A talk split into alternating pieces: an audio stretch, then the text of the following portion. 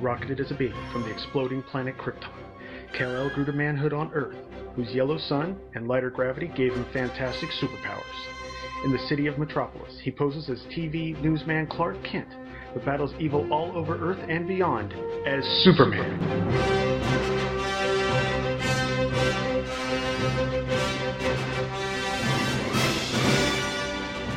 Hello, and welcome to episode 7 of Superman in the Bronze Age. I am your host, Charlie Niedmeyer, and uh, before we get into the comic reviews this month, or this week, sorry, um, I would like to make a little bit of announcement. Um, we don't really have any emails to go over this time, but I would like to put an offer out there for all the listeners. What I would like to do is, uh, this is, and I can, I feel like I can do this because this is a show, basically it's just me, so I can open it up to this kind of thing uh, without having any difficulties with people. But I would like to offer a chance for people to, if they want to, to come on the show. If you've got an issue that will be that I will be covering that you might have an extreme fondness for, it might be your favorite, might be the first one you ever read, or something like that, um, and you would like to come on the show and actually talk about it, and maybe even review it if you prefer, uh, please let me know. Just email me, and uh, we'll see if we can uh, get something scheduled so we can both be on the show and talk about that episode, uh, that comic. This is I'm not saying anyone has to be would be. This is not for a permanent guest host spot, but um, if anyone would like to co-host uh, at any time, it doesn't have to necessarily be your favorite. If you just want to jump on the show, see what podcasting is like. If you want to come on the show and just talk some about some Bronze Age Superman stuff, uh, feel free. Just let me know, and uh, we'll set something up. Also, I do have a little bit of an announcement. Um, I found out uh, by looking at the statistics for my downloads that apparently I've gone well over a thousand downloads um, in my first six episodes. So I would like to thank everyone for their downloads. Uh, most of them come from iTunes, so obviously I know which way everyone's getting them, but I'm glad that's working. Um, uh, the Christmas episode, my uh, episode five, was actually the most downloaded so far of all the episodes I've done, which kind of surprised me because I was sitting here afraid that since it wasn't specifically covering just Superman, that no one was going to like it. I was just I did it because I wanted to, and I wanted to do something to celebrate, you know, the Christmas holiday. And I didn't know. I figured people would be like, "Oh, we can skip this one because it's not, you know, the next episode of, you know, regular issues to be covered." And yet, this one has um, almost a hundred more downloads than any previous episode. Uh, with number one, with episode one being the second most downloaded episode, and that's one's been going since November. So I would just like to say thank you. Uh, 272 downloads for one episode, and it's only been a few weeks. That just blows me away. So thank you everyone for downloading and for downloading the other episodes as well. Um, there was definitely a jump uh, once we hit January of 71 and we brought Superman into it. So um, I do want to thank everyone for downloading and for listening. And um, please make sure that you do check out the other shows that are on the Superman Podcast Network.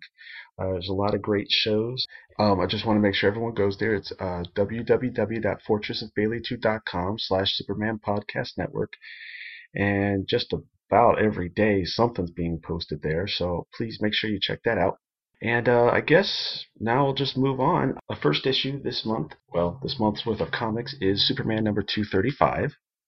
Uh, it was it has a cover date of March 1971, as do all of the other issues that I'm covering today. Superman came out on January 14th, 1971. It's once again has a really cool Neal Adams cover. It's almost broken up like a comic book page actually, so it's kind of cool. Another one of those covers though that kind of how do I want to say it? It kind of lies about what's on the inside uh, asking if there is a if there is a villain who is swifter, smarter, and stronger than Superman. Over the course of the issue, two out of the three happen, but I wouldn't say smarter. But we'll get into that in a little bit. This issue uh, is called The Sinister Scream of the Devil's Harp. It was written by Denny O'Neil with art by Curt Swan and Murphy Anderson.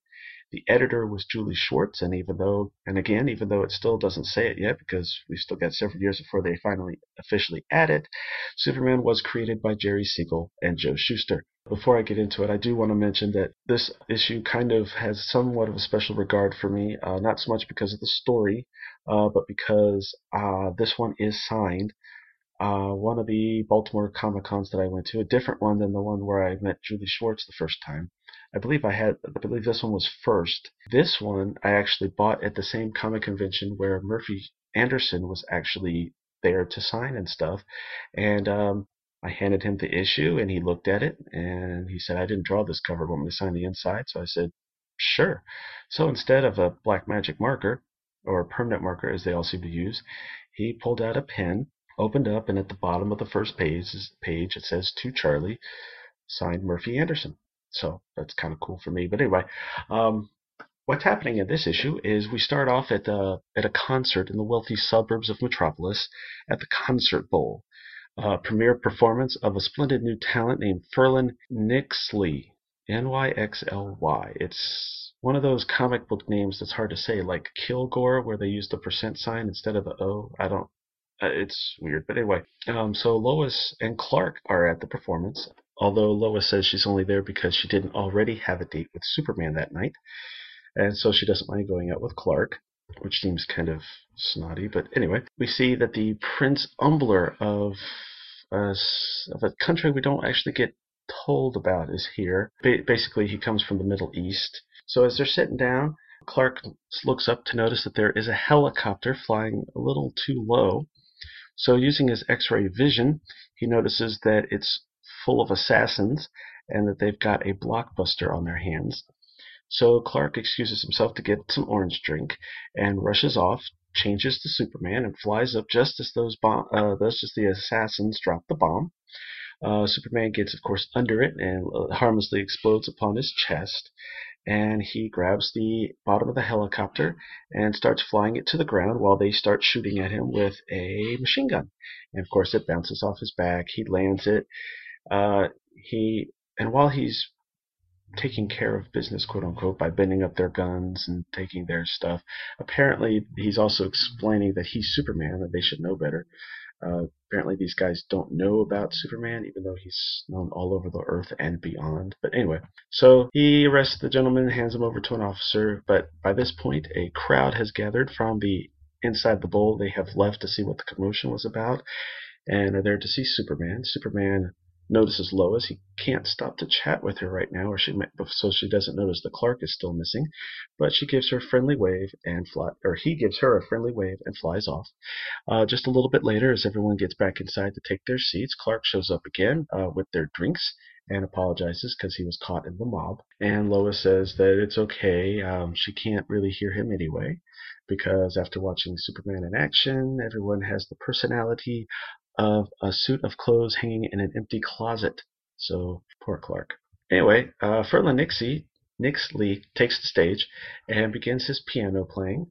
Um, apparently, it sounds really good. However, uh, he's noticing that everyone out in the audience is still talking about Superman. And he goes into this little rant in his mind about the fact that uh, he's been dreaming of this performance for years, and everyone's here, even though everyone's there to see him. He's a loser, and his one shot at success apparently has been ruined, at least until he found a harp. Apparently, he used to work as the curator at Metropolis Music Museum, and uh, going over some of the stuff he was putting on display, he found this harp with a devil, uh, demon looking face carved in the front.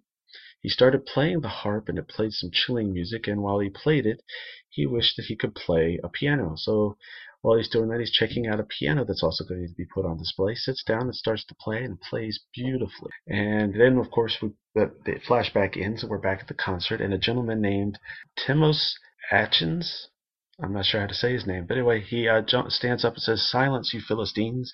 Can't you re- realize you're hearing art?" And tells him that this guy Nyxly is a great artist and is as splendid as he used to be. And Clark explains to Lois that he was considered to be the world's best pianist until about six months ago when his talent just disappeared from him. Clue number one. Uh, meanwhile, next day at GBS, Morgan Edge is talking to Superman about the fact that the wave looks more like grandstanding, even though uh, Clark knows the actual reason why he was waving, and tells him that uh, he's got a editorial that he has written that he wants put on the air, and since Clark is becoming popular with the viewers, he will be the one to read it on this morning's telecast. Uh, Clark feels like maybe he shouldn't because it's pretty heavy, but he says he could do it. He should do it anyway if he likes his job. So he goes out onto the onto the stage, and for the first time in a well, yeah, for the first time we see Superman behind the anchor desk, and he begins to uh, give his, the editorial. But suddenly, someone, I guess the actual anchor, breaks in with a news bulletin that won't wait, and mentions that there's an unidentified object near the USS Blake, which is taking nerve canisters out to sea. So Superman, so Clark changes to Superman, flies out there at super speed, and notice, and with his telescopic vision, notices that the UFO is actually the sand creature from the last two issues. Um, he goes to check up uh, to go after him, and flies off. Its, it flies after him at super speed. Unfortunately, uh, he can't attain his top speed, and every time as every time he gets faster, the sand creature gets faster. Meanwhile, back in Metropolis, Nyxly is back at the museum, and he picks up the, the devil's harp, and he wishes that he could fly. And suddenly he lifts off into the air. At that same moment, though, both Superman and the sand creature plummet into the ocean below. Uh, Superman can still swim. He runs around at super speed, realizes he still has just about all of his powers. His strength is still undiminished, uh, and they and he and the sand creature both apparently come to the same deci- um, conclusion at the same time. It's just their fi- uh, flying power has been taken from them. So, using a flat one of the Flash's tricks, they run across the water at super speed, and um, Meanwhile, for some reason at the museum, Nixley decides to put on a Pan costume, not Peter Pan, but uh, the mythological demigod who uh, is also the ugliest of the gods. He actually puts on the horns and this weird looking ugly costume. And ironically, this guy who has a bit of a gut is also pretty well built in the arms and stuff. So, you know, whatever. Um, he jumps off. He's gonna. He well, steps up to the window scared because he's not sure he'll actually fly this time, but he has with the harp in hand, he takes off and ends up flying and does all kinds of cool tricks up in the air. And uh, uh, as he flies over a beach, he sees women that wouldn't give him two glances because, of course, he's ugly Ferlin Nyxly. Um, he also realizes he's poor as a church mouse, even though he must have been given a lot of money for that concert. But anyway, flies over and sees uh, that there are there's an armored car loading up some money in money bags and flies down to grab a couple real quick. Uh, one of the guards grabs a shotgun and takes a shot at him, and he is pelted in the back, actually just near his butt. Something about Curt Swan liking to hit people in that part of the body. But anyway, uh, they shot him and he's hurt, and he's falling to the ground. So, using the harp, he says, Please, make me invulnerable. And he crashes without any problems. Coming as he comes up from the crater, uh, he calmly walks back and picks up the two money bags he had dropped when he got shot. As the guards continue to shoot him with their pistols, of course the bullets bounce off, and he just flies away. Meanwhile, back at the GBS file room, Clark, uh, Superman is switching back to Clark and realizes that the best place for him to get any news is the newsroom. And as he goes back, he's met by a coffee boy uh, delivering some coffee, and unfortunately the coffee boy trips and splashes hot coffee onto Clark. Normally this wouldn't be a problem, but for some reason his hand got burned. Pretty bad, too. I mean, it's even colored more pink than the rest of his body, which of course means that we, the reader, understand that Nyxly's sudden invulnerability was taken from Superman and more likely the sand creature, and Clark just happens to look out a window to see the sand creature hiding down below in an alley. Meanwhile, as he's standing there kind of moping about it, Edge uh, shows up and calls Clark and tells him to get to the uh, Studio B as soon as possible. And as he does, he sees that Nyxly is there in his pan costume. And he's requesting to be on the air. And on the air, recorded on WGBS and all its stations, uh, Nyxly directs a message to Superman, challenging him to a death duel tonight at Metropolis Stadium. And then after it's over, he, he bids everyone good afternoon and leaves. Clark walks down the hall, realizes that he's lost his flight and invulnerability, puts two and two together, and realizes that Nyxly must have taken him somehow. Unless he can figure out how, he doesn't see a chance to beat him. And the only way he can see to learn how to how he took his powers is to do the one thing that he probably shouldn't be doing because it's an obvious trap. But he changes to Superman and races off to the stadium. As he arrives, the stadium parking lot is already full and people are still arriving. Uh, he walks into the stadium and confronts quote unquote Pan, and Superman runs up at super speed, and Nyxly uses that time to play the harp and say, Give me speed. And suddenly, Superman slows down to a snail's pace, while Nyxly runs around at super speed. Just as Superman's about to give him a good punch to the chin, Nyxly plays the harp and requests for super strength, and Superman almost breaks his knuckles by the time he punches Nyxly. Nyxly drops the harp and tries to wrestle with Superman. Superman's trying in vain to grab the harp, but can't, as Nyxly throws him over into uh, a set of lockers in the stadium dugout. And just as he's about to kill Superman, the sand creature arrives, picks up the harp, and smashes it. And there's a flash of silent, searing brightness.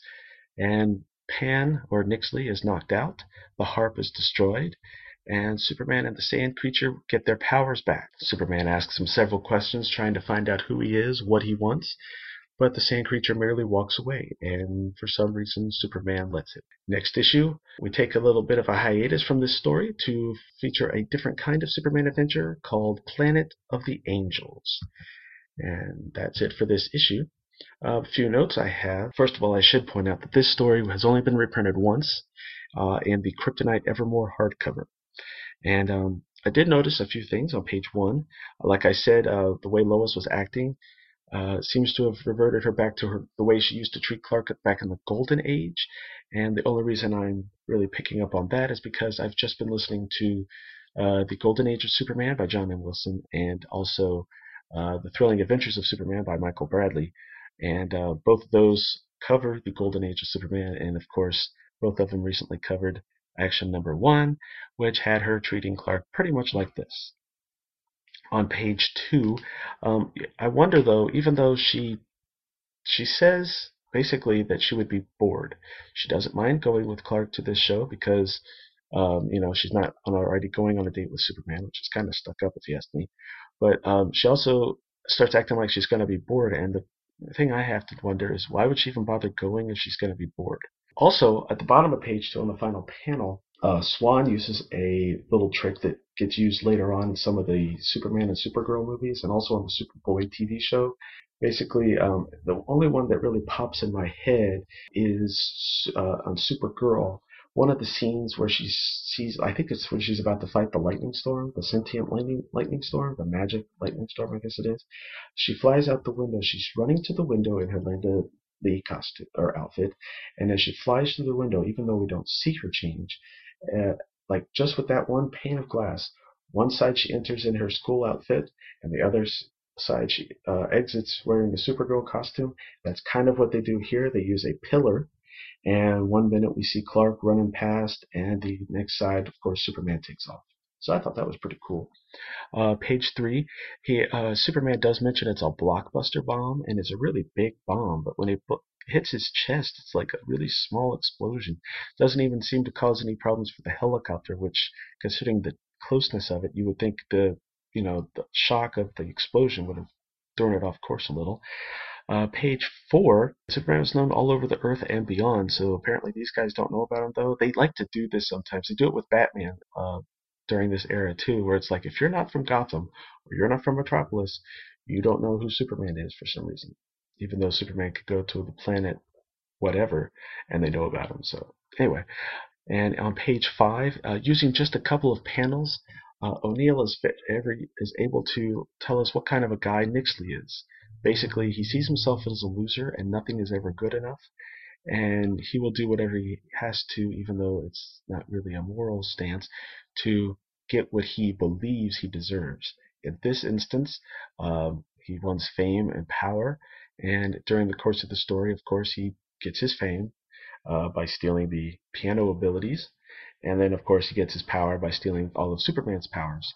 Although, by the end, I'm wondering why he doesn't blow up the same way the Parasite does when he was originally uh, introduced and tried to take all of Superman's powers. Then again, this is apparently is a magic harp, so maybe that has something to do with it. And um, by page seven, uh, every time you see someone new into the story, Clark has to explain to Lois who it is, and that just doesn't seem right for a reporter as highly touted as Lois is. Uh, page 10. It makes me wonder how much of a coincidence it was that apparently only Superman and the Sand Creature lost their flying power when Nyxly asked for ability to fly. But maybe it's just because of the distance, because there weren't really any other.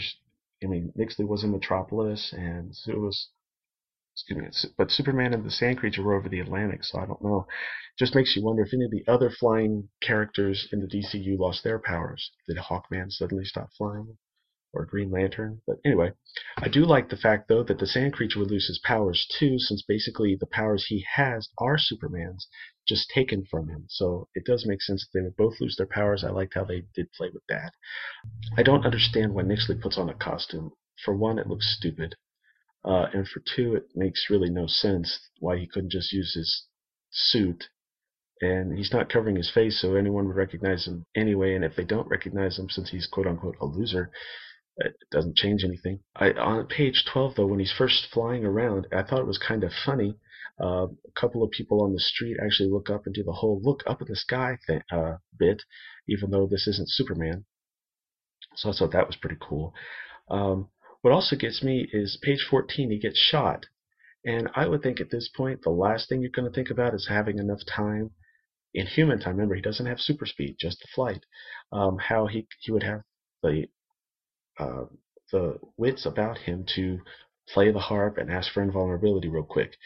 Plus, since he's invulnerable now, wouldn't that mean that the bullets and stuff are permanently stuck in his body? Like, at least until the harp um, is destroyed. In which case, you would think that he would be in all kinds of prob- trouble and pain, even though they don't mention that. So I don't know about that. Anyway, um, page 16.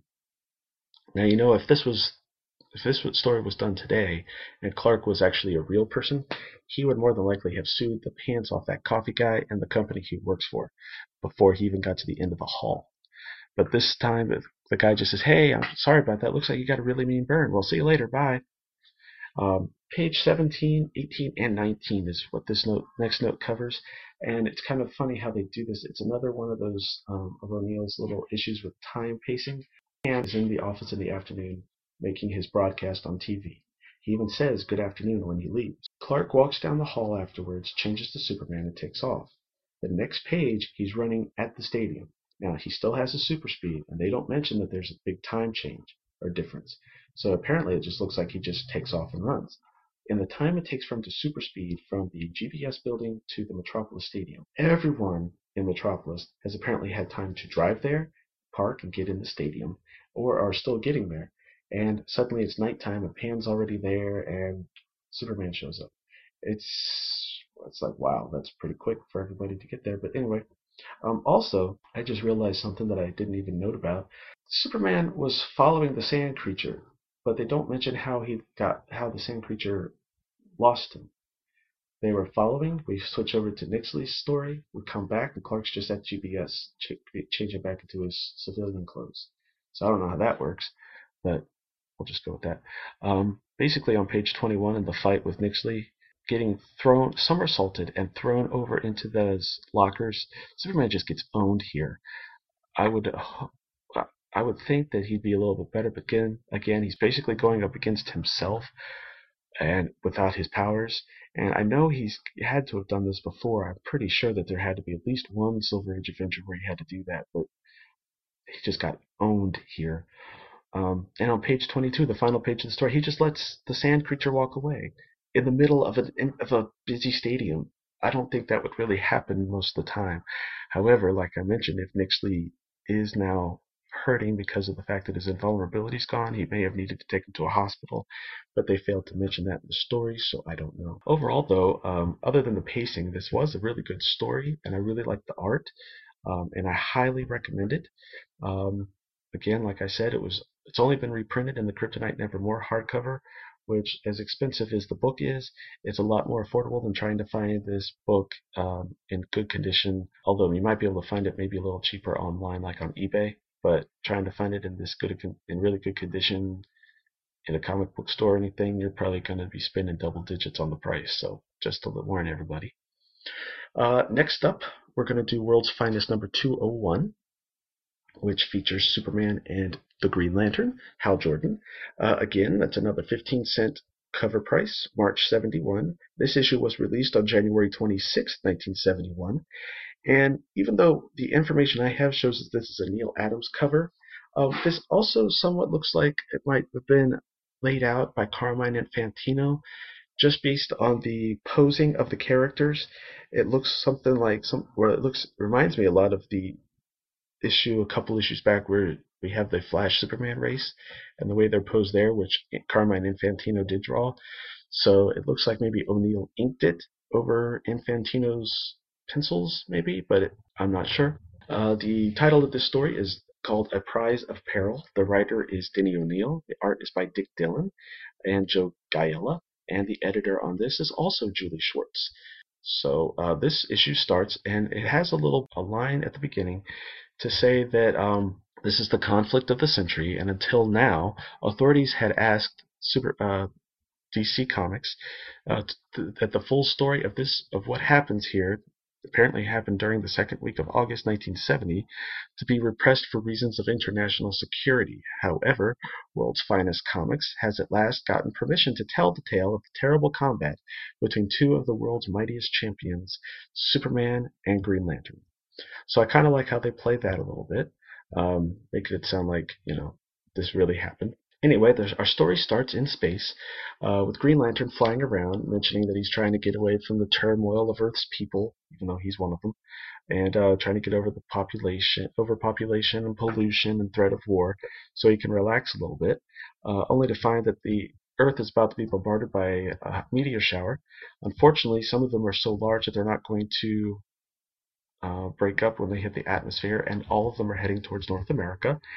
And even though his ring is at about half strength, which isn't explained here, but apparently would have been explained had we been following Green Lanterns magazine.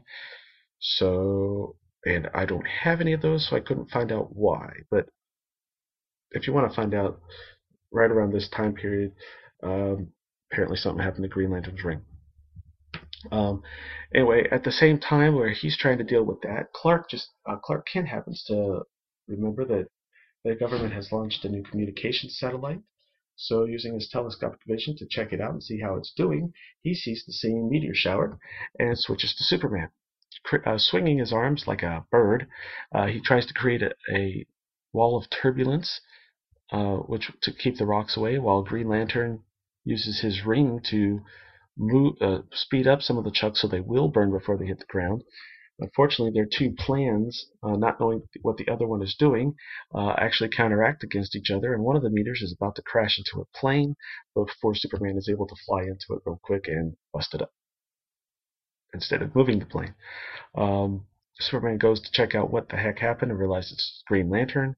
They start to bicker over the fact that they should have known what the other one was going to do, but suddenly their fight is broken up by one of the Guardians of the Universe, who says that he hates uh, the fact that they're fighting is not good, and uh, he suggests a contest. Excuse me. He suggests a contest to um, decide who will be the winner and have domain over the boundaries of your atmosphere. So both of them agree to meet at um, the same place the next day. Uh, we don't see where Green Lantern goes, although at first anyway, but we do see Superman fly to his fortress and he uh, alerts all law enforcement agencies not to expect help from either him or GL for the next few days. Uh, which and there is an editor's note here, which is and apparently this is why the story had to be suppressed because if they knew that Superman and Green Lantern were out of action, the criminal element would have had a field day. Uh, although since it's few days, they would have had field or field days. So I don't know. Meanwhile, uh, Green Lantern is hanging out with Green Arrow, and um, Green Arrow just kind of says, you know, you need to make sure you're careful. and Green Lantern says he'll try, and he takes his ring and recharges it.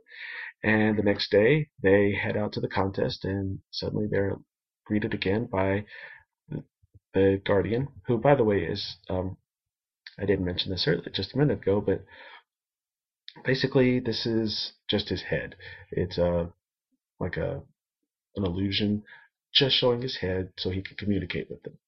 Um, to bring in something, someone who will keep the fight fair, the Guardian brings across, brings Doctor Fate, who should be, of course, on Earth 2, but he's come over to Earth 1 for reasons that are no concern to them and was enlisted by the Guardian to help out. So, he creates, using his magic, he creates a purple dragon and puts it in a what appears to be a large golden ball type of thing and creates two long tubes that head to it. Each of the heroes is to fly along the tube and where they will uh, meet what they fear most and if they can overcome that then they can get to their goal. So taking off um, and being told that since this is magic, both heroes will have a fair fight, they fly off. Uh, first things first, we follow Green Lantern, who is suddenly ensnared in some kind of yellow cable that's also sticky, and it's. It's binding him pretty good and wrapping itself around him. When suddenly he's also, turns out that these this cable is actually part of a giant yellow spider web, and he's about to be attacked by a giant yellow spider. And as anyone that follows the Silver and Bronze Age adventures of Green Lantern, and of course later on, uh, we we know that the Green Lantern rings have no effect on anything yellow. So even though he can't control it, and he's not actually that scared in real life, his whole body is tensing up as if he is scared for some reason, probably a magic effect. And Hal realizes that his ring may not work, but there is something he can do, and he can use his muscle and his will to break free on his own because the man without the ring can still do some good. So he's able to bust free and flies off and fear, figures out that since that's his one fear test it one fear test it should be smooth sailing excuse me, and he wonders how Superman's doing, which of course is a transition to Superman. He flies along and hears his name called out, Kal-El, which of course is his Kryptonian name, and uh, looks and sees a giant red boot, and looks up to see that it's a giant form of Jor-El, who tells him that he's very disappointed in him because he's not a scientist and is using his powers to help people for glory and and fame and of course, Superman is all upset because it's his father not approving of him, and submits to a spanking. And but during the spanking, he's realizing that his this is how he's expected to feel. Realizes this is just an illusion conjured up by Doctor Fate's magic, and is able to overcome this illusion, and it fades out. So he flies off towards the his prize at the end of the tunnel, realizing that um, for all the, that he would trade all the glory and power of being Earth's Superman for the existence of an ordinary citizen of Krypton. Which hopefully that that is up until he gets to the responsibility part, because I would think that knowing Superman and reading about him as much as I have, if it came between you could live on Krypton as a normal person, or you can stay here and you know keep the Earth safe, that he would you know keep the Earth safe. Anyway, both of them pretty much show up at the same time. Based on speed alone, Superman should win this battle. However, um, the dragon is covered in a uh, a purple aura, so Green Lantern uses his ring to dissolve it, hoping that'll do something to keep Superman back. But it causes the dragon to enlarge, which of course causes Superman to be startled and taken aback, which gives Green Lantern time to ensnare it in a cage. Unfortunately, uh, the dragon is able to claw through it thanks to power or Doctor Fate's enchantments, and unfortunately is also able to blast Superman with some kind of powerful bolts of magic, which knock him out, and he refers to himself as being only as powerful as Don Knotts against magic, which is kind of funny. And uh, the dragon flies off, and they realize they need to go after it uh, because it's headed straight for the Justice League satellite. Inside, Hawkman and the Atom are watching and realize that something's coming up upon them, but there's really nothing that they could do. So outside, Superman and Green Lantern realize that they need to start working together instead of against each other. So what they decide to do is Green Lantern, uh, Green Lantern covers super, envelops Superman in his power ring, uh, yeah, power ring beam, and which should protect Superman from the magic that hurt him before. And Superman flies off at super speed, and hoping that with the with his power covered with the Green Lantern energy should allow him to actually have an effect on this dragon. So Superman flies up at super speed. The dragon fire, fires shots at him, but Green Lantern's energy is able to repel it, and Superman is able to give him one good superpower punch, which pretty much destroys the dragon. It literally explodes. And they start talking to each other, and Superman realizes that there's only one person who could have done this because obviously it couldn't be Dr. Fate. He wouldn't endanger the Justice League, and neither would the Guardians. So Superman comes to realize that it, there's an imposter, and he realizes it's got to be someone who is not only a JLA foe, but is also a magician. And there's only one person who can do that, and that is Dr. Faust. Um, disguising themselves as a green comet, they surprise and attack Faust. Uh, green Lantern uses his energy to dissolve Faust's disguise and encages him in a cube of green energy and takes him back to prison. And the heroes are left to wonder that uh, it would really be nice if you know all the uh, all the people of Earth knew that rivalry and jealousy brew nothing but trouble. And that's it for this issue. Um, this was a pretty fun issue. Um, again, the art was by Dick Dillin and Joe Giella, who are still not one of my favorites. I really don't have too much, too many notes on this one though. Uh, page four. Uh, when Green, when Superman realizes that it's Green Lantern, he says it figures. Now, by this point, I don't know about real time, but in superhero in a comic book time, Hal Jordan's been the Green Lantern for about 10 years now. He knows what he's doing, and he's never really had too much troubles before. I don't know why Superman would say it figures. And as both of them start going into their arguments, uh, Green Lantern is telling him that he sh- uh, Superman should have used his vision powers to see what he was doing. Um, Superman should have assumed that Green Lantern uh, that Superman would have ha- had if it would have been there to handle the situation, which I just think both of them are expecting too much. They saw the problem, they handled it the way they thought would work, and it just so happened that both of them were after the same thing at the same time. It was an accident. I think it's just a little crazy the way they were acting there. Um, page 13, where we see Superman meet the giant version of Jor-El. I don't see. Superman submits to a spanking and actually says, "Spank me, Daddy." No, uh, I don't, I, and it takes a page and a half uh, for him to realize that this is just an illusion. You're being confronted by a giant version of your father. He's been back to the past. He's been back to Krypton. He knows Jor-El is no giant. There's no way he should be a giant. But apparently that didn't clue him, clue him in that this was an illusion. No, it was when he realized that he was being spanked by his fake father. Anyway, not a fan of that part. Uh, page 18. Um, I do find it weird that the, um, by this point, JLA have been around for more than 10 years also, I think. Yeah, I think they debuted in 59, 60. So anyway, they've been around for about 10 years, and they've fought all kinds of monsters in their history by this, even by this point. But the Atom says that there's really nothing they can do but sit back and watch.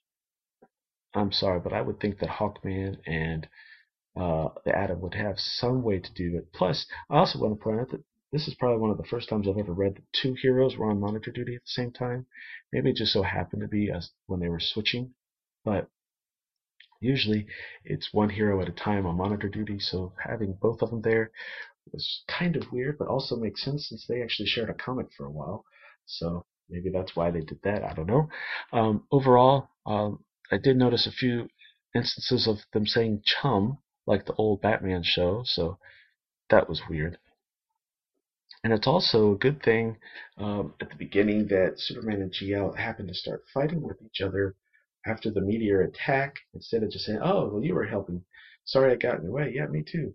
and and flying off because otherwise this whole plan wouldn't have worked. The Faust plan, um, it, his plan would not have been able to work because they weren't, you know, fighting. So it kind of is one of those super comic book logics. But anyway, so that works out, and that's the end of that issue. So now I'm gonna do some promos, and I'll be right back.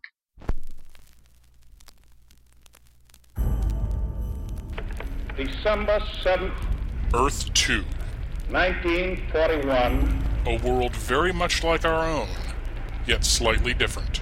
a date which will live in infamy. A world at war. The United States of America was suddenly and deliberately attacked by naval and air forces of the Empire of Japan. Following the Japanese sneak attack on Pearl Harbor, President Franklin Delano Roosevelt brought together the largest group of mystery men ever assembled to battle the Axis powers.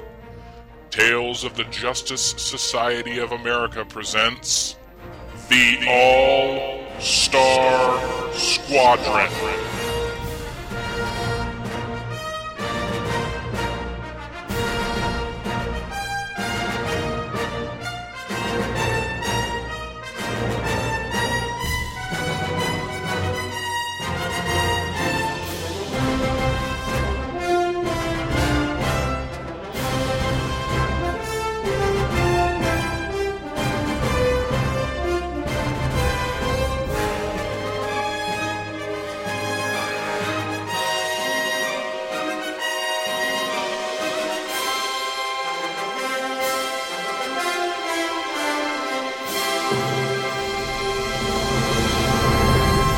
The Tales of the Justice Society of America, every Friday at twotruefreaks.libsyn.com. Boys and girls, your attention, please. Presenting a new exciting radio program featuring the thrilling adventures of an amazing and incredible personality.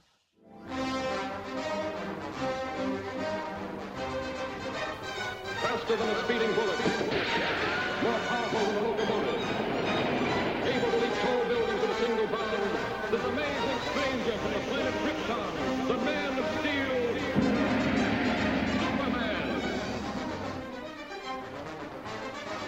Thrilling Adventures of Superman, a journey through the golden age of the Man of Steel in comics, radio, and film.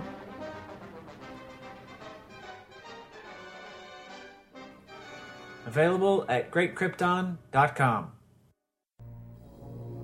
While attending a demonstration in radiology, student Peter Parker was bitten by a spider which had accidentally been exposed to radioactive rays.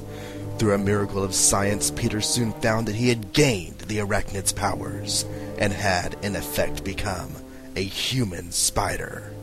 Stan Lee presents Spider-Man, Spider-Man, does whatever a spider can. Spins a web any size, catches thieves just like flies. Look out, here comes the Spider-Man. Welcome to Amazing Spider-Man Classics, where every month I and some friends will be discussing every book, every guest appearance, and every cameo we can find of our favorite webslinger, the Amazing Spider-Man. Are you tired of arguing over whether Ben Riley should have taken over the webs? Do you grow weary of the brand new day with all its controversy? Then return with us to the early days. Return with us to the classics. Amazing Spider-Man Classics at AmazingSpiderman.libsyn.com. To him, life is a great big hang. Wherever there's a hang you'll find the Spider-Man.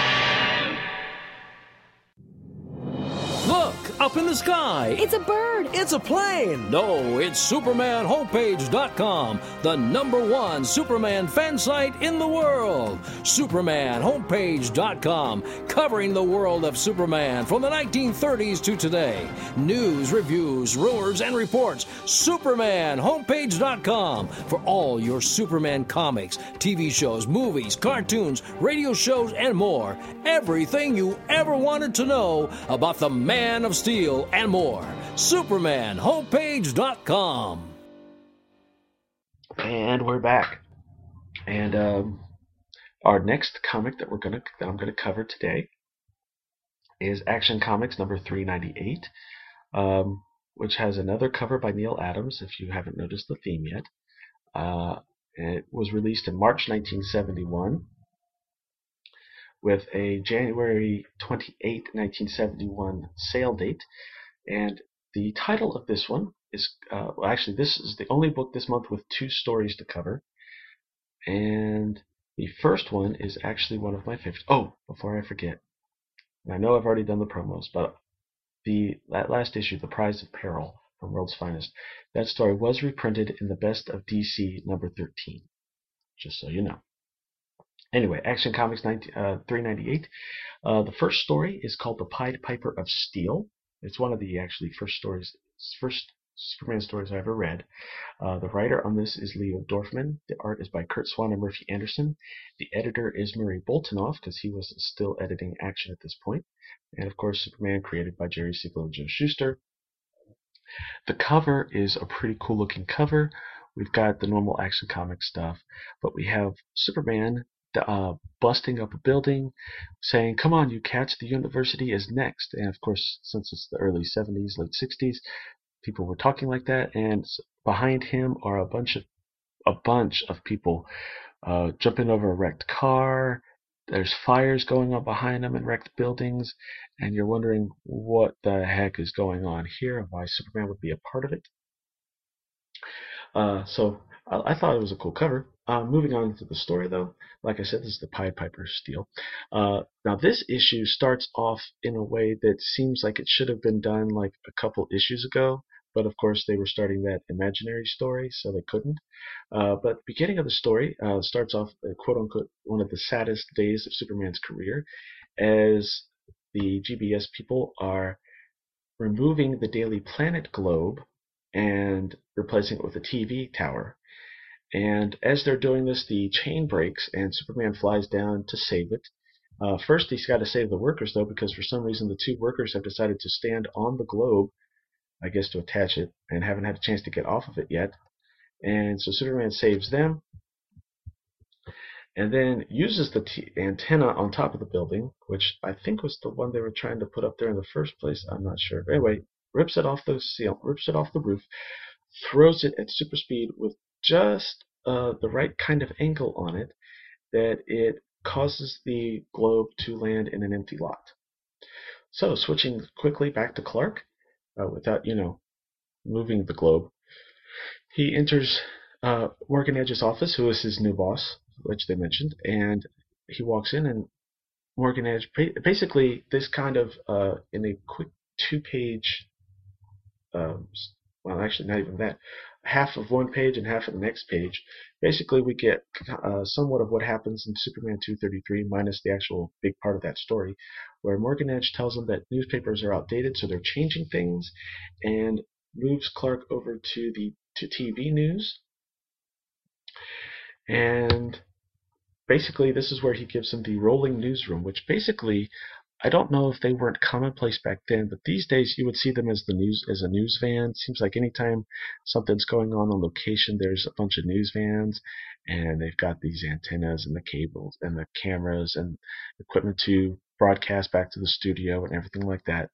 I don't know how common they were in 1971, but they make it sound like this one's either more special than the others, or perhaps it's that it's still kind of a futuristic thing for 1971. But anyway, we have the mobile newsroom, and Morgan Edge points out that with all the stuff he can do in there, between transmitting scoops, uh, telephoto lenses, remote pickups, microphones, and radar, even for some reason, uh, there's enough equipment to make him a super reporter, which of course Clark says naturally.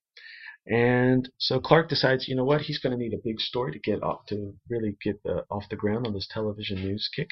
So uh, as he's driving out in the news van, he sees a poster for a seaside folk rock festival, and it's featuring the Dingalings, the Soda Pops, Porky and the Hamlets, and the Astronauts. And he decides, you know what? Especially after Woodstock, these have been a, these rock festivals have been big things across the country, so he's going to cover them. So the next day at the festival site at Seaside, uh, Clark Kent does his first remote uh, story using the rolling news van and interviews a guy named Cy Horkin, who's the producer of the rock of these rock fests across the country, and uh, mentioning that he was a professor at Central University j- until just a few le- uh, about three years ago when he left due to a quote unquote faculty dispute, and he just says he's just trying to you know bring kids together. And uh, also tells Clark that he can't broadcast any of the music because he has already sold the rights to a record company. So Clark says that's fine. He'll just uh, do commentary from the inside of the soundproof truck. And soon the bash begins, and we get I don't know who these people are. I'm guessing that's the Dingalings. But uh, we've got this whole group of people. It's like uh, there's like nine people on stage, all playing at the same time, all looking pretty groovy. And uh, soon the astronauts show up and start singing a song involving digging a rock. And all of a sudden, everyone outside starts digging, using anything they can find, uh, the bleacher benches, everything. They're ripping it up and they're literally digging. And normally that wouldn't be too big of a deal, except that what they're doing is undermining the hotel, which is on top of the dune at the concert. So, using a trapdoor that he at some point uh, installed between that day and the next day, uh, between getting the van and now, uh, Superman uh, shows up out of quote unquote nowhere and uh, literally picks up the hotel and moves it to somewhere safe. And at that point, the music has ended, and everyone's like, What's going on? Why were we digging? So Clark goes back to interview Horkin and asks what would have happened, or to, to try to find out what kind of weird effect that music had on his audience. Uh, Horkin has no idea. Guess the music just came on too strong. Call it rock power. Not funny. So, um, then later on in Morgan Edge's office, it turns out that half the country watched um, Clark's broadcast and Superman's stunt, and decides that Kent is going to have to stay with those rock festivals because they are still sweeping the story by storm and bringing a lot of viewers to the newscast. So Clark heads out to next week. He heads out to the Stone Mountain, uh, which is another one also put on by Cy Horkin, and we see the concert begin again. Uh, starting off with I don't know who this first band is, but the next band is called the Bucketheads, who actually are guys literally wearing buckets on their heads. So I don't know how you hear their music, but their song is called "Drink It Up, Baby, Drink, Drink, Drink." And while they're singing that, everyone out in the audience starts drinking everything they can find. Now, of course, since this is a 1970s comic book, they all using their thermoses or soda pop bottles. You know, no liquor or anything bad like that. They're all drinking water and everything and just trying to get as much as they can. Now they then they start fighting over it because they're all super duper thirsty. So Superman switches again, or Clark switches to Superman again and goes out the trap door and uses uh, his power to dig out some underground steam or to, digs down to some underground streams and releases geysers, which allows all the kids to, you know, drink as much as they want. Um, then the music stops, and everyone's like goes from being extremely thirsty to feeling like they've drinking enough water to float the Queen Elizabeth. Uh, after switching back to Clark, he uh, he tries to interview Horkin again, and that Horkin, of course, doesn't have a reason why this happened. Clark just smiles at the camera and says uh, his fans flock to his festivals because the music just turns them on. Uh, meanwhile, but if Clark only knew what was happening inside a hidden cubicle backstage, we see that Horkin has created um, something called an electronic brain, which converts the lyrics of the song, of any song, to an irresistible command. And he's, this is the second time he's tested it, and unfortunately, Superman's interfered both times. But he, basically, what he has done is use the electronic brain to cause the crowd to turn into lemmings and force them to commit "quote unquote" the crime of the century. Back in his Fortress of Solitude, um, Superman is listening to a recording that he secretly taped for analysis, and his equipment apparently is faulty, which you don't usually see too much in the Superman's Fortress. So, using a small Kryptonian tape recorder given to him by the citizens of Kandor, which this is kind of cute because it's in a teeny little cabinet this isn't this didn't get enlarged when he left Kandor apparently, but it's a teeny. It looks like a teeny little uh, what they would have used in the 70s and 60s and 50s for t- uh, for tapes with the two spools, and of course the tape runs between them. But it's really small. And inside this teeny little cabinet, you see a bunch of those little reel-to-reel tapes in little canisters, and all the equipment he would need, all really small and miniaturized. So that's, I think that's kind of cute. And after taking one panel to bring everyone up to speed on the whole story of Kandor, Superman flies off. Days later, Clark Kent covers the new festival, which just happens to be at Central University, which is where, of course, Harkin was released from. Uh, inside, we see the group Satan's Angels uh, as they start to sing a song called Break It Up, Tear It Down, Wipe It Out, which causes the crowd to go nuts and they start destroying everything they can find between guitars and all the seats and everything that's there. And they start messing with his van. So Clark switches to Superman again. Meanwhile, we switch over to Harkin, who is watching everything through binoculars, and we find out that the reason he's causing this to happen is because of the fact that they wouldn't elect him president. So, and he swore revenge, and he's going to revenge it. Uh, his revenge is that he's going to destroy the school. It seems a little overboard, but okay. And while they're doing that, Superman shows up and suddenly gets this compulsion that he can't stop them. He's got to join them. And fortunately, he as he flies down, he destroys a building that's ready to be demolished for a new highway. So, you know, no problems there. And we, uh, of course, this makes Horkin happy because now Superman's helping too. Uh, fortunately, Superman is now leading the crowd, aka quote unquote like the Pied Piper of Steel, and is leading them towards the building where Horkin is. And Superman rushes in as they start tearing down the building. Superman also takes out that electronic brain from earlier, which causes all the kids to stop their destruction. And Superman asks Horkin to explain, or else. I don't know or else what, because it's Superman. He must have known he wouldn't really do anything to hurt him, but whatever. And he explains that he was trying to use the electronic brain to destroy the university. And we Superman thinks to himself, well, as one of the kids say that Superman Superbrain couldn't be controlled, Superman mentions to him that it actually he it wouldn't have been controlled normally, but because he was using that super, that Kryptonian tape recorder, it amplified the music through uh, the Kryptonian electronics.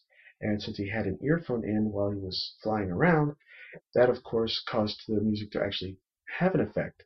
However, while he was flying through that that building he was demolishing, one of the boards actually knocked the earphone out of his ear, and Superman was able to come to his senses when he led everyone to take out to take care of Horkin. And weeks later, we see that Horkin's in jail and is really hating the prison rock music that they're listening to.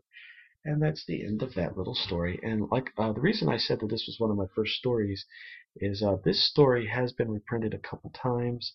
Uh, both times were in um, the first time was Superman 30s to the 70s, and the second time was Superman 30s to the 80s. And as I mentioned before, one of my first the first books I ever read involving Superman was 30s to the 80s. And this actually, I remember this story because it, it was they reprinted the first part of it actually in color before moving on to the black and white pages.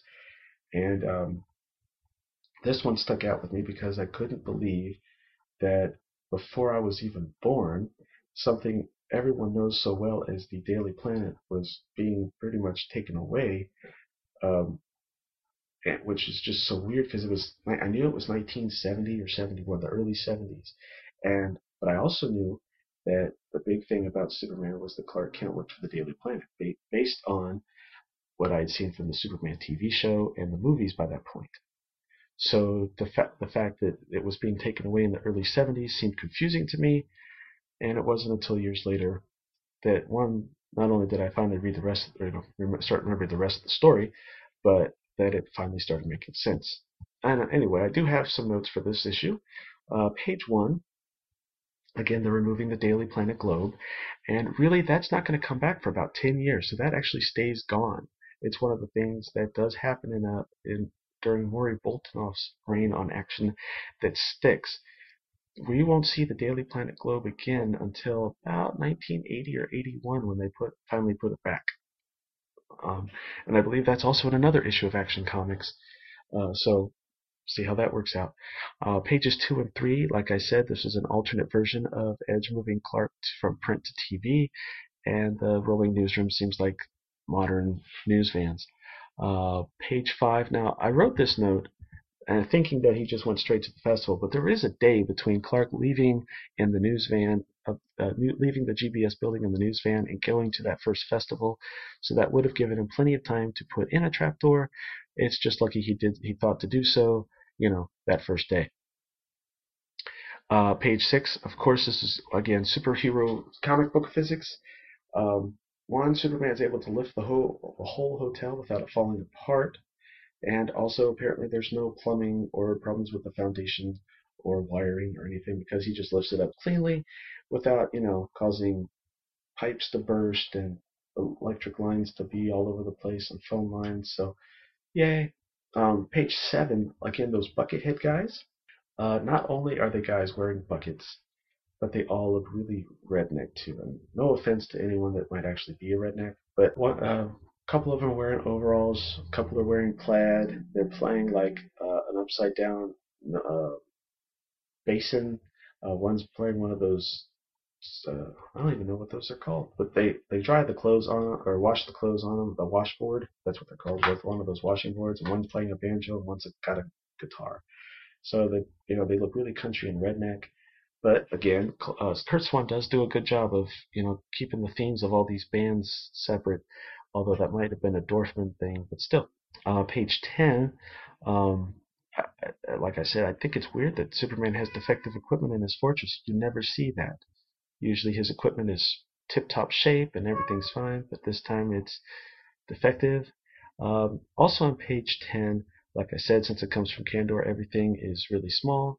And then in one panel, basically Superman explains where, uh, the Kandor was a city on Krypton, Brainiac shrank it. He saved it from Brainiac and has devoted his life to try to figure out how to re-enlarge the city and its people so that they can live out their lives at normal size. However, because things keep getting in the way, such as you know being Clark Kent um, and you know saving Earth on a daily basis, he hasn't had been able to put forth as much time as he's wanted, and he has yet to find a way to save them.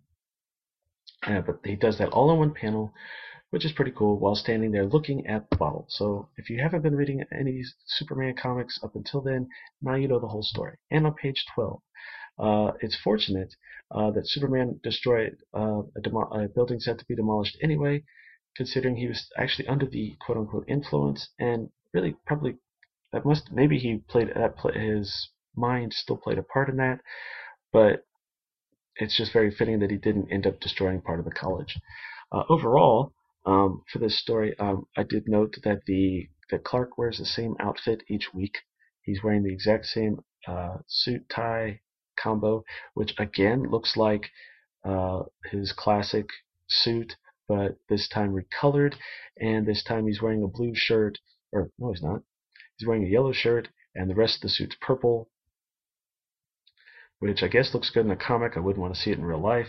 Uh, but he, I don't, maybe it's just a coincidence, but he again wears it every time.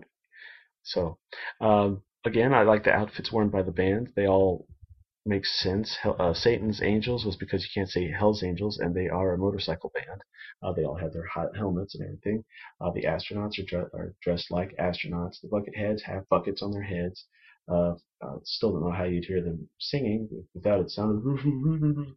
but anyway, and um, also, um, Horker created this electronic brain. Why would he worry so much about revenge against, revenge against the school if he's someone smart enough to make that electronic brain? Wouldn't he? Wouldn't that mean that he could get a job pretty much anywhere on the United States and make a ton more money than being a professor at a college? And the fact that he's going so far because they wouldn't elect him president, so he's going to destroy the place? Mm, no.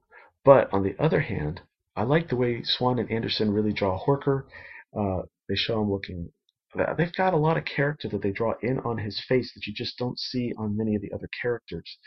Even Superman himself, I, just, he just looks really cool. He's got wrinkles. Uh, you can tell that he looks really pissed off sometimes. He clenches his lips some of the times. Uh, it just looks really cool. However, the one problem I did have was that the whole title of the story is called The Pied Piper of Steel, which literally only takes place for one scene on two pages, maybe three. On the plus side, they I think he is called the Pied Piper of Steel, which is something my wife likes to hear when um, they do that because they brought the title into the story, so that's pretty cool. And again, like I said, this has been reprinted twice. The second story is another one of those untold tales of the fortress, even though most of the story doesn't take place there. Uh, the title of this one is called Spawn of the Unknown. Uh, which is written by Geoff Brown, who we know as is also Leo Dorfman, using an assumed name. Uh, the art was by Swan and Anderson, and of course the editor was Maury Boltinoff, and Jerry Siegel and Joe Shuster were, of course, the creators of Superman.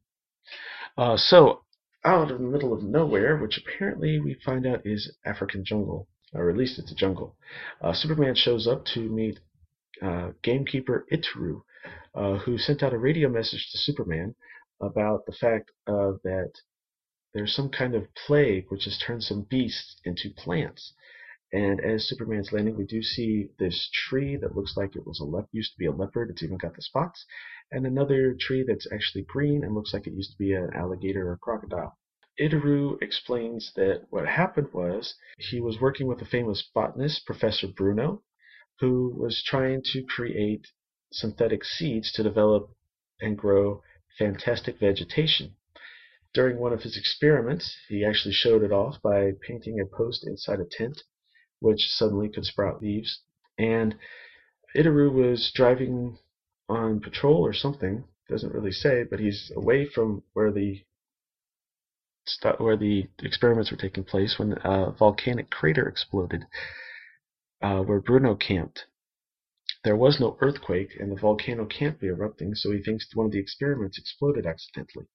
So he goes out to investigate, and he finds out that there are seeds thrown all over the place, and that apparently it has transmuted some beasts into plants. Superman takes off to, and mentioning that his invulnerable body should be immune to the effects, but he says, "No, you're wrong. Take a look behind that tall lava rock."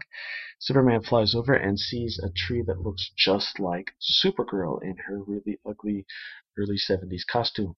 Superman tries to speak to her because suddenly uh, this has become a big deal, even though it wasn't a min- as, as big a deal a minute ago. Uh, but of course, she's a tree, so she can't speak. Uh, suddenly, over Itaru's radio, uh, Superman gets a call from Interpol about uh, ancient tombs uh, being raided at the Valley of Pharaohs. So Superman says that he's not um, deserting them. Egypt's only a few miles, a few thousand miles away, and he'll be right back. The robbers are taking everything they can out of the tomb when suddenly they come again, again up against Anubis, the ancient god, guardian of the dead, and his stone eyes start glowing, and suddenly his he starts talking to them and says that he must they must leave the place or tell them what the fate will await them, and suddenly they can see through their clothes and their skin to see the skeletons underneath. And of course, this scares them and they run off. Superman then flexes his muscles and busts his costume, which and we learn that Superman was in the was in the Anubis costume, and he used his X-ray vision to do that whole vision trick, which I have a note on this, but I'm going to go ahead and say it now. X-ray vision doesn't work that way. The only person that can see X-ray vision is Superman well, Supergirl, but she can't see Superman's X-ray vision. She has to use her own. So no way his X-ray vision could actually allow those guys to see through their own bodies.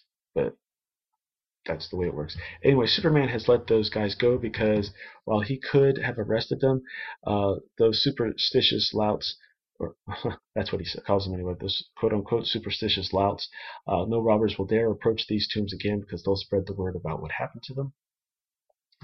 He streaks back to Africa, and um, of course, says that he needs to do something to help him. And the tree, uh, the Supergirl tree, has become even more gnarled than before. So Superman's going to try to rip loose her roots and take her back to the fortress, which seems kind of dumb. If she's actually a tree, wouldn't that hurt? Um, but the limbs of the tree start hugging Superman, and he starts apparently freaking a little bit and uh, opens his arms, which causes the arms of the tree to break off. And Superman thinks he's hurt Supergirl terribly, And but but out of nowhere, Supergirl flies down, and he's like, but and of course this confuses Superman. She explains how what happened was these synthetic seeds um, are, were scattered all over the place, and it turns out that the plants don't mutate the actual person or the actual creature, but create a plant that uh, copies the nearest life form, like a protective camouflage. And of course, even though he's got all the proof in front of him that he needs to believe Supergirl's what Supergirl's saying, he says that this is a ridiculous theory and there's no way that it could be right. But Supergirl has him turn around, and we see a Superman tree, which obviously means that Superman hasn't been turned into a tree, and proves her theory anyway.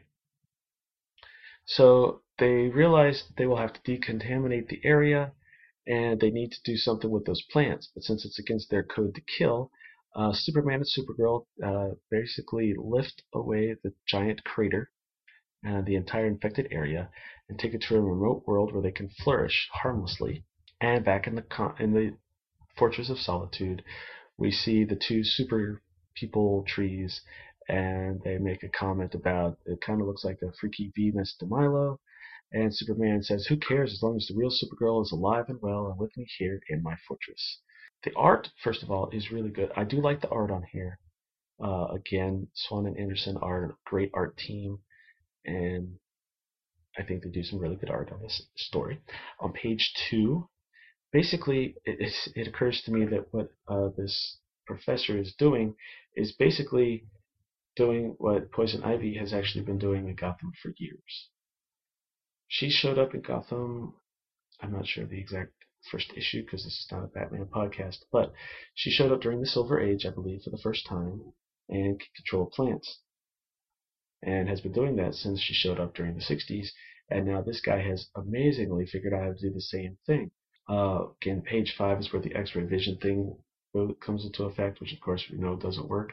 Apparently, Leo Dorfman has an idea of Superman's powers, but not how they work all that well, and neither does Murray Boltinoff, because a previous issue we saw how his super hearing was blocked by lead, which we know doesn't work, and now his X-ray vision works funky, which we know also doesn't work. Um, anyway, page six. Not only does Superman try to rip the Supergirl tree out of the ground, breaking the roots, which you would think would be a bad thing to do to someone that's been turned into a tree because that's probably part of them, but then pretty much rips her arms off. So poor Supergirl. Meanwhile, when Supergirl, when Superman starts asking all these questions about how Supergirl is actually still alive and is not a tree, uh, Supergirl just starts off with "Cool it," and I'll tell you, instead of just saying, "Well, actually, Superman, this is what happened." Um, and this just goes to show that goes along with some of the stuff that I've noticed uh, during the early 70s, I'm not sure if it's an effect because of what Marvel was doing or what, but the heroes of the DC universe don't seem to be very nice to each other during this period. Uh, Green Arrow and Green Lantern work together, but Green Arrow's always giving him a bunch of crap about the you know about the government and the man and all that stuff. Um, Batman keeps referring to Robin as kid all the time, and earlier we saw we saw a World's Finest issue where Superman and Green Lantern were, you know, arguing with each other, and now we've got Supergirl telling Superman to cool it. I don't know. That's it's just not nice. And again, like I just said, like I just said a little bit ago, uh, Superman calls her uh, her theory about what is happening a ridiculous theory, even though the evidence is right there. And you would think that with it being his cousin, who quote unquote he feels is like a sister to her, he'd be a little more, you know, oh, that makes sense. Maybe you're right. On page 8, which is the final page of the story, we do see Superman and Supergirl take the crater of life and synthetic seeds out to a remote planet. Two things I had problem with this one panel. Uh, one, in the vacuum of space, you would think all those plants would die anyway. And number two, uh, any of the seeds that hadn't sprouted are, were basically just kind of sitting on the ground. So I would think that in space they'd kind of just you know float away. I don't know. I've never been in space. I don't know all the specifics about it, but I do know there's not much gravity and there is no atmosphere. Now, they might have put them on a planet with an atmosphere, although it doesn't look like it in the image, uh, but there might be some cloudiness showing from what I can tell. Um, it looks like there's some stuff over on the when you get to the horizon lines, even though they can still totally see space and other planets out in the out and about. Um, but yeah, I don't, I'm not sure how that works. But again, those seeds would have probably just floated away once they hit space, no matter how fast they're flying. Although maybe if they're flying fast enough, the force of the I don't know. I'm not a scientist. Anyway, and that brings us to the conclusion of all of our March 1971 comics from the Bronze Age. Um, so I guess next we will do our Meanwhile in the DC Multiverse using uh, the cover gallery at Mike's Amazing World of DC Comics at www.dcindexes.com, uh, looking at all the books that were on sale in the month of January 1971.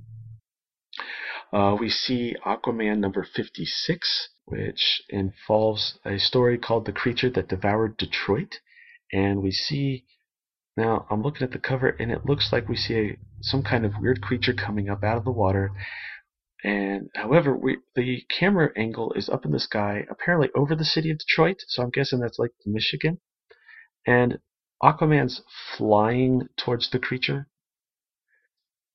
I have not known Aquaman to be a flyer, but in any event, uh, this was a story uh, written by Steve Skeates and done by Jim Aparo, so it, you know it looked good, and um, so that looks actually like a pretty interesting story.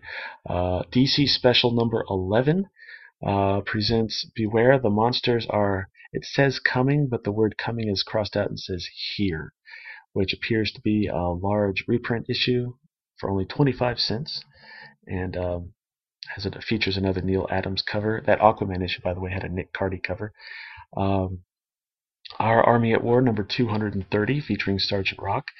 Um, we've got uh, Sergeant Rock and his troops uh, looking for some large tracks that could be a demon. As Sergeant Rock says that that's baloney, uh, one of the guys is looking at a shadow that is covering them, which appears to be a demon. So that looks pretty interesting. Uh, Tomahawk number 133, which is actually son of Tomahawk. Um, that's what it says. And, um, and of course, apparently the only good engine is a dead engine, uh, as Hawk faces the Scalp Hunter. And I'm not sure. I guess. Oh, that's right. The son of Tomahawk is a white man, I guess. Even though this other guy looks like he's trying to kill him, I'm not sure. Uh, Wonder Woman number 193. Uh, Wonder Woman has apparently stopped a, a, bad guy and is trying to tell the uh, gentleman named Tony to let the law handle him. But the, this guy has a gun pointed at both both of them, and is basically one of those situations where the guy believes that the law isn't going to work, and that the only kind of law for a rat like the bad guy that has been knocked out is to shoot him. Uh, and all it says on the cover is Angela. So that's pretty curious. Uh, we do have Secret Hearts number 150, involving a story entitled Love Could Wait. Although the cover shows a woman in a Dick Giordano cover running away from her, I guess, her man, and says to stay away after what you just after what you did. I just want to die. So who knows what this is? This could be cheating. This could be a beating. I'm not sure. Uh, but this does say that um, your love problems will be answered in this issue. So you might want to check that out. I don't know. Uh, we do get Superboy number 172, uh, where Superboy is at the world of the Super Ape and is having to fight a whole bunch of. Is, apparently, it looks the look on Superboy's face. It appears that he's had to fight one Super Ape and finally defeated him, but now is surrounded by five more and has a look of shock and it looks pretty scared on this. And this is another Neal Adams cover, and it looks really good. Plus, there's a new Legion of Superheroes story in there. Uh, meanwhile, over at Adventures Comics number 403, looks like we get a whole bunch of reprints involving Legionnaire stories, and also uh, there's an extra involving new Legion costumes designed by the readers and a diagram of the Legion headquarters. But uh, I also want to point out for anyone that's read the Lightning Saga uh, done a few years ago in the for the Justice League Justice Society crossover. Um, this cover shows uh, Lightning Lad uh, in a case, apparently dead, and Superboy, Saturn Girl, Chameleon Boy, Lightning Lass, Sunboy, and Mon-El all holding up those little lightning rods, and there's a lightning storm above them, so it's very reminiscent of that story. And we have Girl Romances number 155, which actually has a pretty cool looking cover by Gray Morrow. It deals with some kind of jealousy, and apparently there's three stories in there for only 15 cents, and they're true to life girl romances, so you can't go wrong with that. Uh, Superman's pal Jimmy Olsen, number 136. Uh, Jimmy Olsen, the DNAlien. And if you want to know more about that story, please go over to supermanhomepage.com, check out the pre-crisis reviews, and you'll see where I have actually reviewed that issue. And I need to finish up. I've only got one more issue left of Jimmy Olsen where uh, Jack Kirby was working on it. I really want to get that finished up, and I feel bad, to, and I apologize to Steve Younis if you're listening to this that I haven't finished that yet. I will get to that shortly. Uh, we have The Adventures of Jerry Lewis, number 123, which means that he's still going strong. And let me check this. And judging by the fact that there's another one, yes, this is still not the last issue. There is one more. So he hasn't gone away yet. Although this one has an April cover date. So that's a little weird. But it came out in January. So, next up we have House of Mystery number 121. Uh, another story drawn, another cover by Neal Adams, and this features a cover where it looks like a gentleman is being killed, or at least very badly attacked, by a whole bunch of puppets, while three children look on in horror while trying to hide. However, one of the puppets has just turned around and spotted them and looks pretty mad. So that looks cool. Mr. Miracle number one came out this month, also with a April cover date. But of course, this is a Jack Kirby sto- uh, another one of the Jack Kirby books, and this has one of the that classic Mr. Miracle cover where basically it looks like he's tied up in a whole bunch of bolts and things, but attached to a rocket, whilst three guys are on a tower saying goodbye, you've lost your wager and your life. But of course, we know that he's a super escape artist, so obviously he's going to get out. And this is the making of a legend. And it's called The Murder Missile, Missile Trap. And I recommend you read that because that's a pretty good issue. Jack Kirby was really doing good for DC at this time. Um, we have Our Fighting Forces number 130 featuring The Losers. And this is another Joe Kubert cover because that's what he does. And we have the losers. Looks like they're hiding out on top of a building, saying that they're safe and the Nazis will never find them there. As we see a Nazi plane flying overhead, dropping bombs towards them. So that's pretty exciting. Uh, we have Strange Adventures number 229. I don't know if any of these are reprints. Uh, one of the stories is uh, Adam Strange story, which is a reprint. Uh, this story involves the last mile of space. That's another one of those 25 cent books. We have Super DC Giant S23, which is uh, Tales of the Unexpected. Well, it just says have you the nerve to face the unexpected, and it's 64 pages of reprints. It looks like, and uh, again, it's 25 cents. So that's pretty cool. We have the Superman issue, uh, Young Love number 85. These romance books are getting a little crazy. And this one, I don't have a note about who does the cover, although this again looks like a Gray Morrow cover. Moving on, we have uh, Batman number 230 uh, with Robin the Boy Wonder, and it's another Neal Adams cover.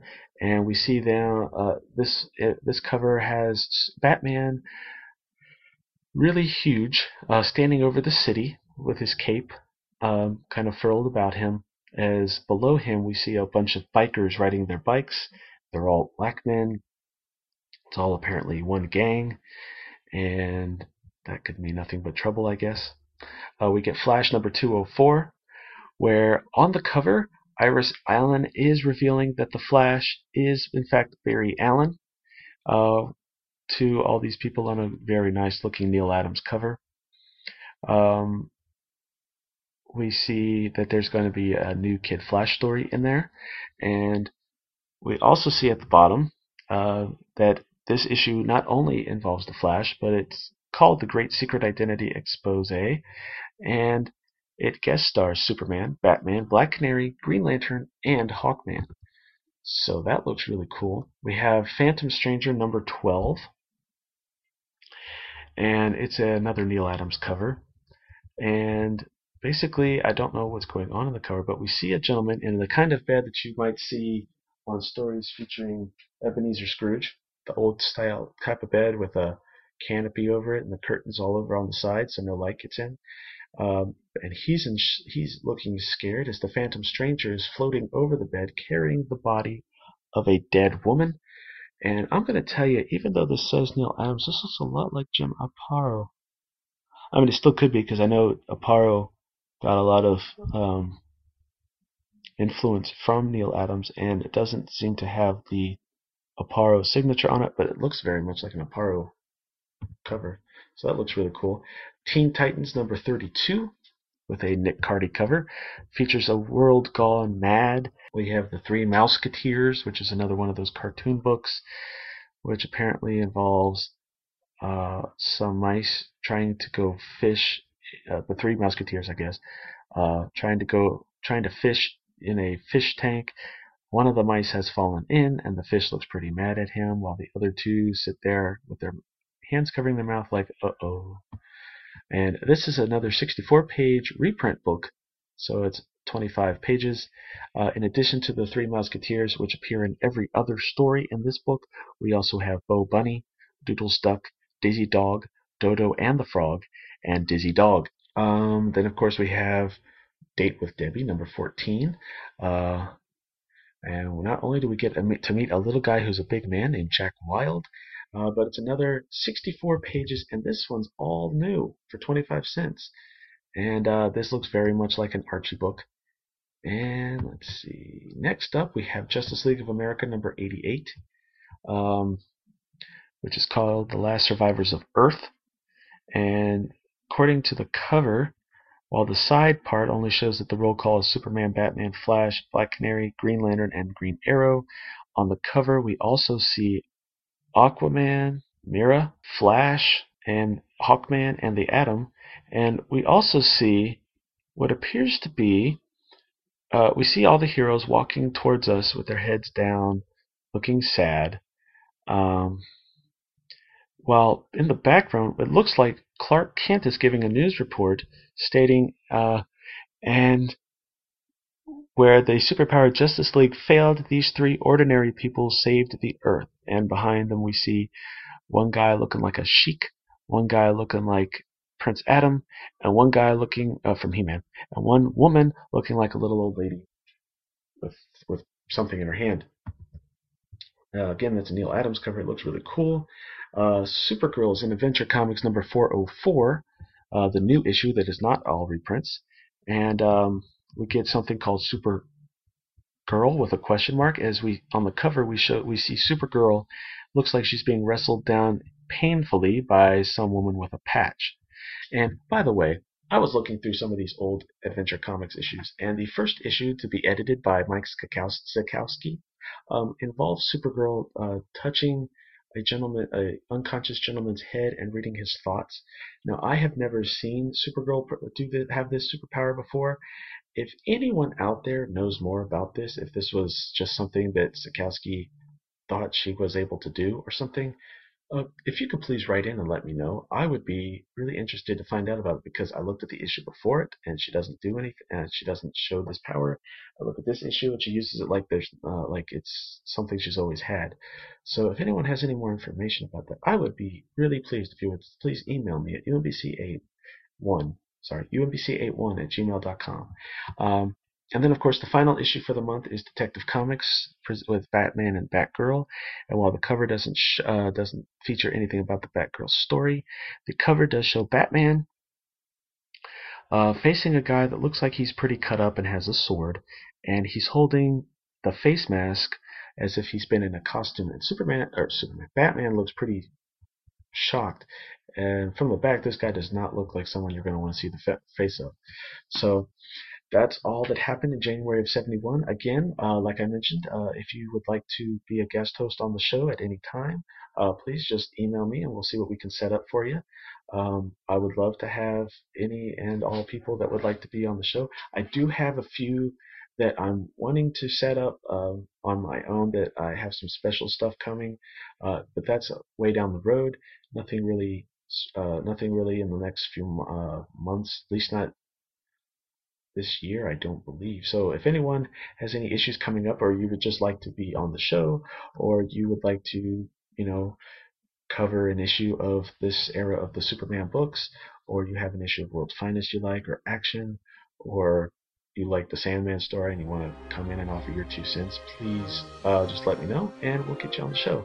And again, uh, make sure you check out the Superman Podcast Network at www.fortressofbaileytude.com slash Superman Podcast Network. And uh, I'll see you next time. Thank you for listening to Superman in the Bronze Age, hosted by Charlie Niemeyer. You can write to the show at umbc81 at gmail.com. You can subscribe to the show two ways via the RSS feed at supermaninthebronzeage.blogspot.com or via iTunes. Also, if you like this show, make sure you check out the blogs and podcasts listed in the recommended sites section, and be sure to check out my reviews of other classic Superman comics at www.supermanhomepage.com. Superman and all related characters are copyright DC Comics. Also, any images or music used for this blog or podcast is purely for entertainment only. I do not make any money from this show. Thank you again for listening, and God bless.